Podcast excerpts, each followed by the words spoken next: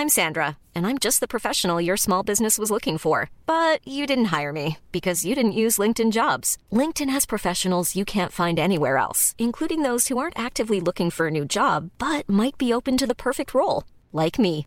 In a given month, over 70% of LinkedIn users don't visit other leading job sites. So if you're not looking on LinkedIn, you'll miss out on great candidates like Sandra. Start hiring professionals like a professional. Post your free job on linkedin.com/people today.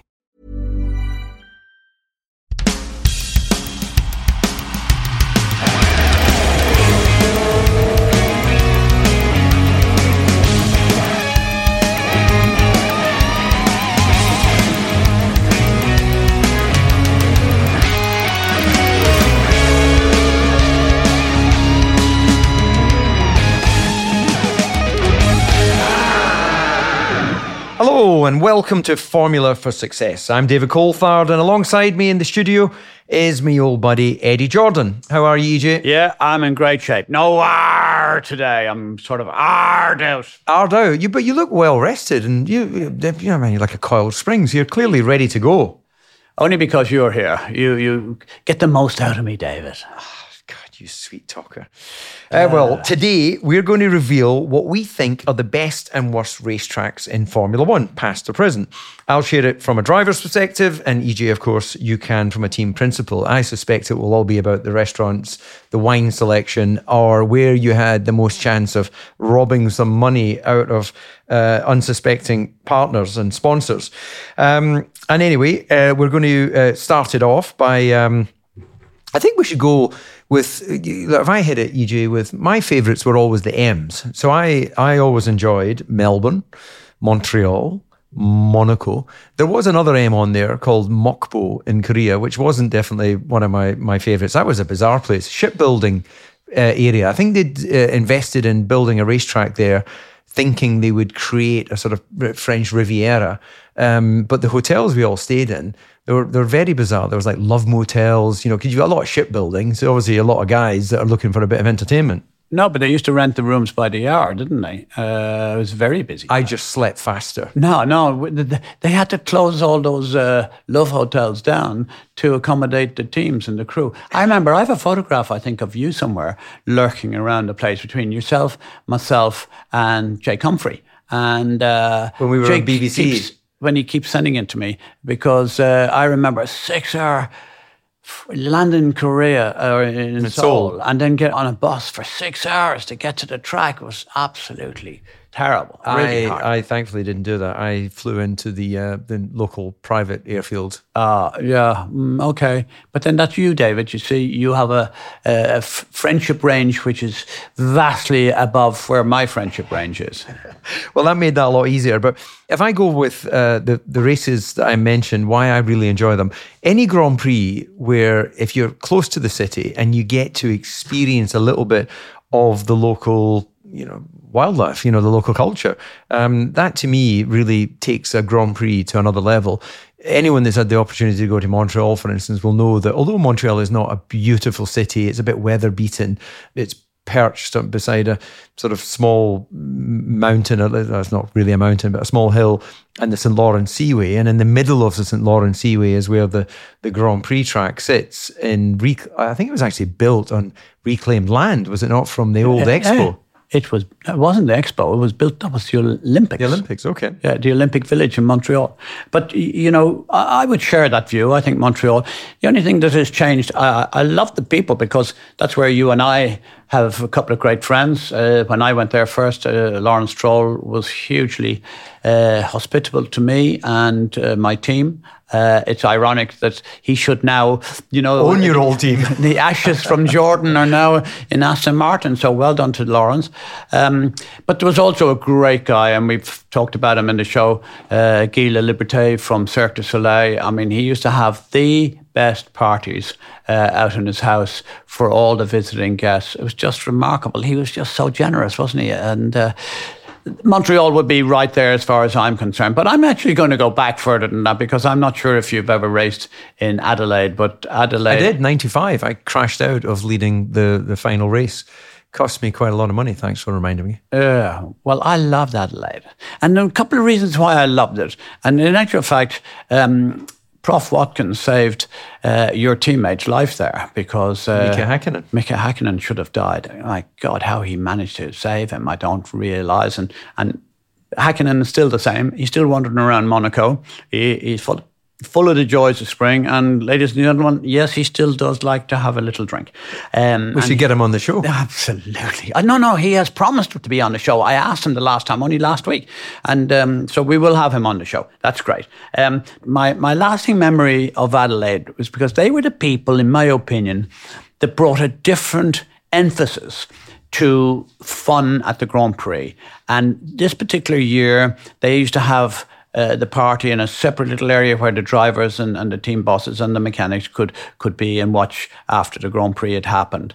And, and I remember uh, Tina Turner going to the crowd, picking up Ayrton Senna. Uh, he had just been the world champion at that stage, brought him on stage, and she sang "Simply the Best." And it was such a moving moment, and I'll never ever forget that. And that's why my heart, I, I was sad when Melbourne, you know, they had the power, they had the political power, they had the cash, they had a lot of things going for them. Uh, and I love what they did in Melbourne, but I also loved if we could have two races in any one country like that, I'd vote to go back to Adelaide. It was fantastic. Yeah, Adelaide was was definitely a it, you know it's a different setting, isn't it? It, it feels more oldie worldy, and Yeah. Melbourne feels a lot more sort of powerhouse of modern city. But I love how you've got the the river there flowing. I think it's the Yarra River. You you stay beside it. I used to cycle from the hotel to the racetrack. It's in the the uh, the park there in the middle of Melbourne, which I believe uh, Oscar Piastri grew up within spitting distance of that park. Are we missing the two? Are you talking about Melbourne. Are you talking about I've gone to Melbourne now? You've yeah. moved on. Yeah, I've okay, because I thought you were going to tell us about Hindley Street, because that was a fairly uh, active street. In I the don't remember. that. I don't remember that. I don't remember It's a that fairly street. busy street at night. no, no, I, I didn't uh, frequent those. Those I was only in Adelaide once. But um, anyway, but anywhere where you can be in the city and close to the racetrack, I think gives you a much richer sporting experience. And then you've got the the outliers, the the, the tracks like Spa. And Suzuka, for instance, brilliant racetracks, incredibly challenging for a driver, incredibly rewarding, therefore, if it all works out. But they're in the middle of nowhere. And unless you like to go walking naked in the Ardennes forest, there isn't really much to do around Spa than drive race cars. Well, I'd hope if you did wear naked, you'd at least have a raincoat with you, because invariably uh, it rains. It does there. rain. Um, Does that not make you a sort of bit of a flasher? Well, funny you should say that because I think the two circuits that you've mentioned, if you were to actually sit down racing drivers, past and present, and what is the circuit that gives you the absolute utmost buzz? You know, for one reason, you'll think about Monaco because of its complexity, you know, so close to the barrier, slightest mistake and you're in trouble. Uh, but then the other drivers will turn around and say, you know, uh, 30 or 34, whatever that is, or 130R. 130 or uh, thanks for that, David. Um, at Suzuka is one of the great corners, and, even the one at the end of the start finish just Oh, the double right. it's massive. Yeah. So Suzuka is a real driver circuit. Spa's an outright driver circuit, and you're probably much more capable of telling us what the other ones are. Well, there's been many great tracks over over the history of time. Uh, I recently drove the the old Nordschleife, the Nurburgring. Uh, there was a, a running show car event there, so I had the chance to drive. Uh, I think it's 2012 um, Red Bull Formula One car, and what a circuit! Thankfully, there's three points where you have to uh, drive slowly, otherwise it triggers a noise sensor, which then triggers an automatic red flag around the circuit. And I say thankfully because otherwise there's there's adrenaline and the joy of driving a race car and there's fear.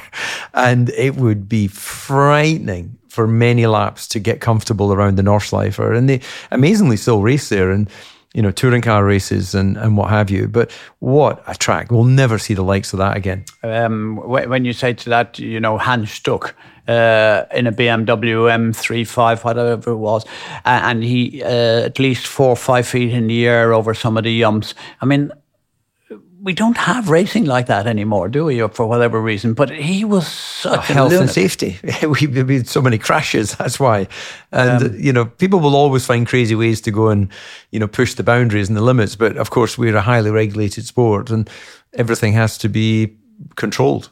I absolutely loved, and when I was driving, I loved Silverstone for all the reasons. And I think because it's so close to us, and it's you get familiar familiarization of the place and you kind of don't think of it in the greatness, but it has to be, you know, there's some corners there, absolutely, Copse and, and Stow, some amazing corners. Okay, they've changed it for safety reasons and all sorts of things, and they have motorbikes there now, so there's a, a complication where you've got to be uh, clued into both regulations and, and both structures of racing. So tell me what your view is on Silverstone. I think Silverstone has one of the most iconic sequences of corners the uh, the Beckett's corners. You enter Maggotts flat out, you know, pulling serious amounts of G as you then drop a gear, pull it through the left and the middle part of Beckett's, and then finally out onto a longer right hander onto Hangar Straight, and then through the little kink down the Hangar Straight. And Silverstone, as you know, is an incredibly flat. It's an old airfield, but there, there's a, a visible drop off as you go down towards Stow Corner underneath the, the bridge. And it's fantastic. It is an adrenaline fueled lap.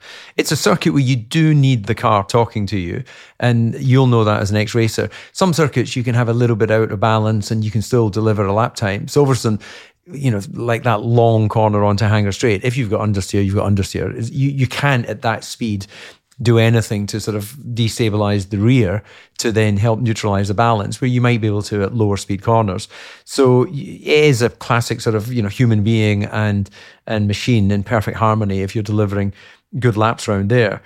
But the yeah, uh, what I am always amazed is when you go to these new circuits, and there have been some eyebrow raising circuits like the uh, street circuit in Jeddah. You know, the drivers, that is a high speed street circuit. You know, their eyeballs are out in stocks when they, they drive a lap there.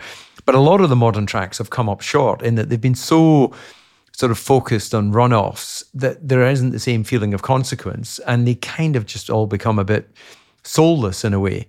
Um, I think Malaysia had a bit of character to it. It was one of the sort of modern, let's say it's not modern anymore, of course, it was it came out in the 90s, but um, it was one of the sort of first of the Tilke tracks, which which had backbone and character and consequence, which a lot of the modern tracks have sort of lost. Which is why I find it interesting that Formula One having driven down a route with the FIA of, of monster runoff areas that pushes the fans back, we've also seen an increase in the amount of street circuits recently because the people who invest in Formula One want to see, want to see that sort of spectacle and they want to bring the fans into the cities to stay in the hotels to spend in the restaurants which clearly doesn't happen if you're out in the, in the middle of the forest. Money drives most things in industry and business economics and you only have to look at the structure of the gdp of any country it's footfall people uh, in rooms on pillows in beds and generally uh, they need to be near an airport and they need to be a city. And uh, I was going to ask you about Baku because for me, I don't know why, but I absolutely loved it. I thought it was great. It had, Is that because we shared a room? Um, actually, it was where we shared a room. Yeah, is that why you loved it? Probably reason. Yeah. Can we go back? uh, Not to the same bedroom, please. No, no. We'll, we'll have separate rooms this time. Um, yeah, you you slept like Dracula, or, or you know, if Dracula's an actual thing, you, you, crossed your chest and didn't make a noise the rest well, of the. Well, the only reason that is because we decided to have a drink before we went to dinner. Really? Uh, and then we never went for dinner because we stayed in the bar, and that's all your fault. It's called celebrating life. Ah, okay.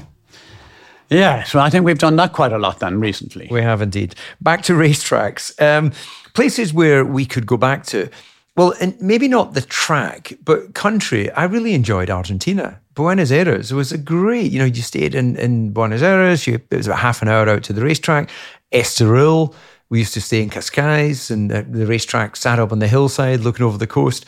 You know, these were great racetracks. And there'll be places like, like I never raced in Kyalami, but you spent time in South Africa. I've driven Kyalami. We were there together. Great track. Yep, Top Gear. We went there together. Um, Nürburgring, Fuji. There, there's so many great tracks. Now, are they likely ever to come back in one shape or, or, form? Or do you think now we're at what 22 Grand Prix this year? I think Formula One have announced they won't go beyond 24. We're we're running out of opportunity to go back to these old classic, or certainly back to these countries, it, it's probably going to be an emerging country. David, there's a circuit that hasn't been mentioned. And I must tell you that I think it was a very demanding circuit. I think it was ready made for a talented driver, and that is the Great Brands Hatch. And um, you've raced there millions of times on your way up to Formula One, and we all have. And I mean, the past start and finish, when the circuit and the road, you don't actually see where you're turning into because the apex of the corner is, is gone and then it just falls away from you. And, and then you got that drop in it. I mean, please tell me, what's that like in a Formula One car? Uh, well, I've, I've been round there doing a demonstration in F1. I've never raced there in Formula One, but it was the home of the British Grand Prix for, for many years. And then it swapped with, with Silverstone and now Silverstone's become that, that structure, that facility, and and that will continue.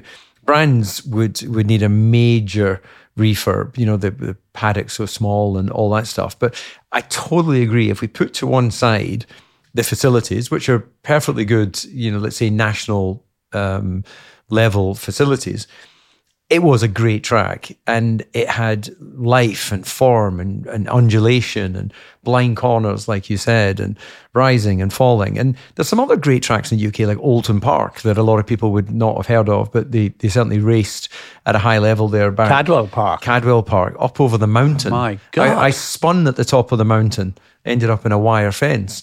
Um, so these are all great racetracks, and Britain has has many good national racetracks, and it's one of the reasons why I'm really keen for for my son if he progresses into cars to do his you know cut his teeth in British tracks because if you can handle all those circuits, when you go to a Monza or you go to a Mugello, they're they're quite straightforward in comparison. If Dayton is racing, say Formula Four, two thousand or whatever the equivalent is now, and Formula Four, I think they call it, um, you know they're sitting at full throttle for a very, very long time. Whereas um, Formula One, these circuits and corners come up with you very quickly. Um, I think it's kind of boring what's going on. Um, not boring for Formula One, but certainly for the junior formulas, it must be very difficult to race in a place like like Monza because uh, it's it's a flat out bind, doesn't it? Whereas I think Brands Hatch in the day, you were electric. You got out of the car and you knew you'd been in a race because the perspiration was everywhere. Um, because you're busy in the car, very busy, because you you got left, right, left, right, quick braking, then the undulation and the ups and downs. It was a fantastic fantastic racetrack. I, I, liken it to a roller coaster. You know, some racetracks are like that, and they give you such a rush. We're going to move on to some listeners' questions. And we're going to go straight away. This is for EJ um, from a guy called Christian. And he goes, uh, loves the podcast. Thank you for that, Christian. Um, he wants to know how you were able to squeeze so much better performance and results out of the Peugeot engines compared to Alain Prost. And he also wants oh. to know um, he always wanted to have a Jordan Peugeot shirt, but he was only eight years old at the time and couldn't convince his parents to buy him one. Do any of those? Well, I guess go on eBay; they might still sell those. But before before he goes and discovers where he can find a shirt, what was the difference actually? I, I don't recall how much better you were than Prost that year we were always better than Prost. Come on, except when he was racing. When I was racing, he, he dumped me out of when I was in that Formula Three team uh, with Marlboro. This this shorter guy than me, even with a very dodgier nose than mine, it turned up and he turned and he said his name was Alain Prost and I raced against him and I said, oh my God, this guy is so talented. and it proved to be so. Yeah. As Bernie always used to say before Max turned up, um, that Prost was his absolute hero. Uh, four times world champion. He finished um, one point uh, away from being a world champion another year and half a point the following year. So, so easy could have been six. Alan Prost was brilliant. But listen, that's not fair because he's saying that I, I had much better results. I'd like to remind the listeners because Ron Dennis was all supreme in that time. And he gave the Peugeot engine to me because he wanted to go to Mercedes. And uh, Ron, being Ron, um, thought rang me up and thought he'd have a nice little deal to give me, but I kind of knew what was going on. So I was facilitating him, but he thought he was facilitating me. So he wanted me to pay him. But you know, DC, what happens? I'm in the receiving business. I'm not in the giving business. So I didn't want to give him any money.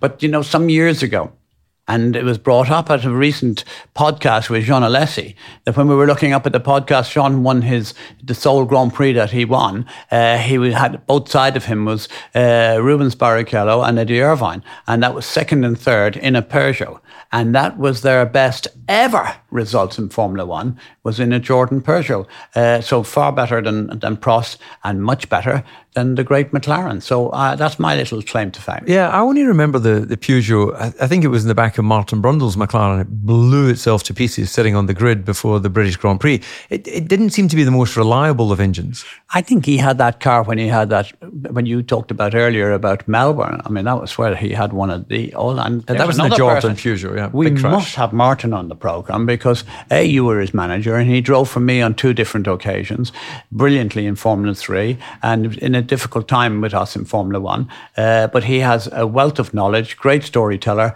Uh, so why don't you work your magic wand and get Martin on the show? Yeah, we'll see if Martin can.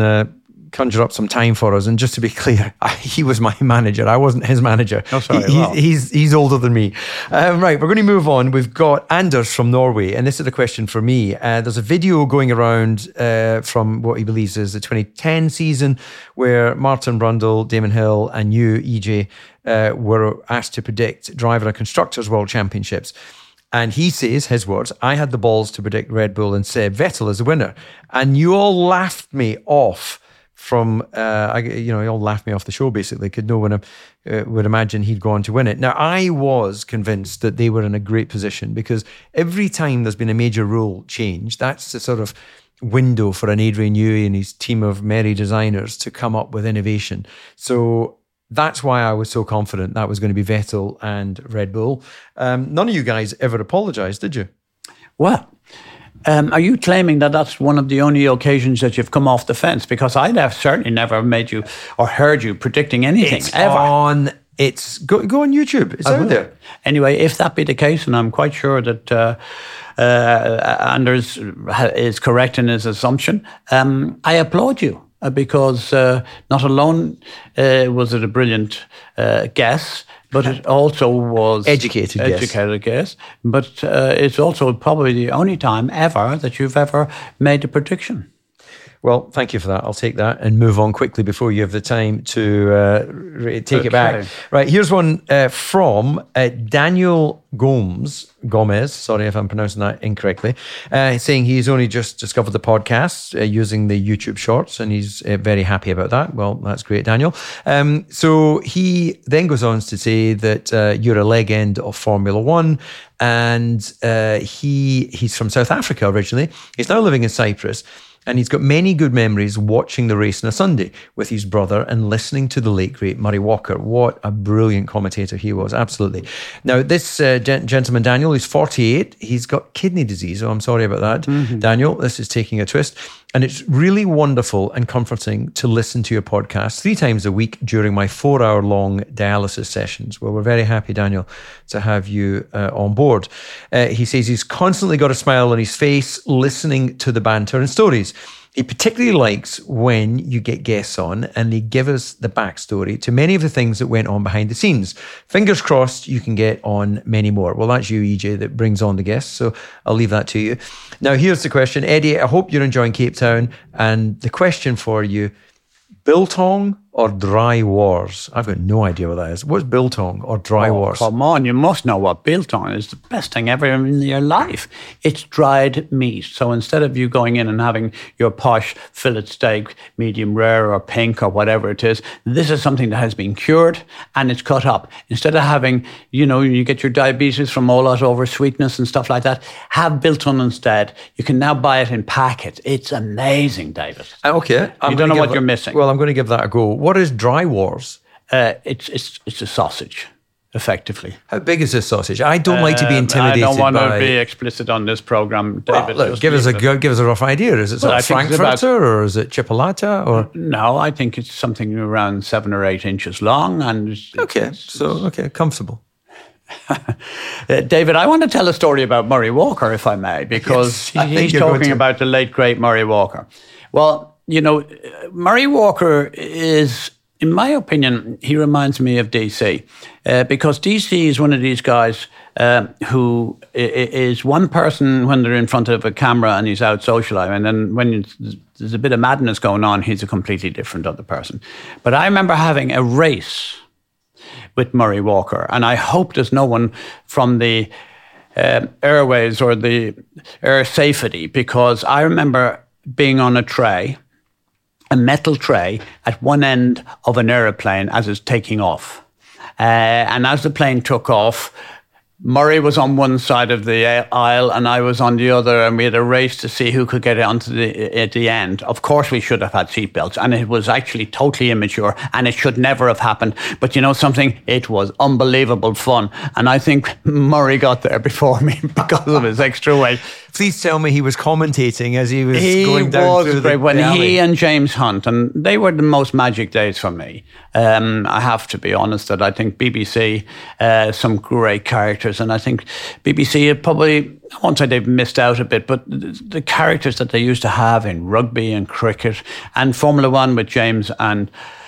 James and Murray, they were synonymous to Formula One. Everyone waited to hear, you know, the chain come on, not the anchor, the chain, and then the, the voice of, of Murray because he was such a professional.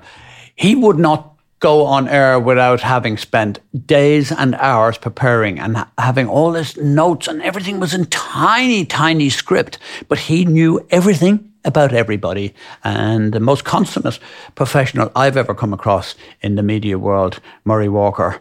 I hope God is good to him. Yeah, absolutely. Murray Walker, what a legend. Absolute, the voice of Formula One, and will always be. Um, right, we've got another one here, which is uh, very simply um, our favourite teammates. Um, that's from Jamesh. Um, well, it's difficult to have a, a, a team mate, you know, a friend um, when you're competing for victories. And, you know, so a perfect example would be I was seven years with Mika as a, as a teammate. We did a lot of different things around the world. We traveled, we attended events, we had some fun nights.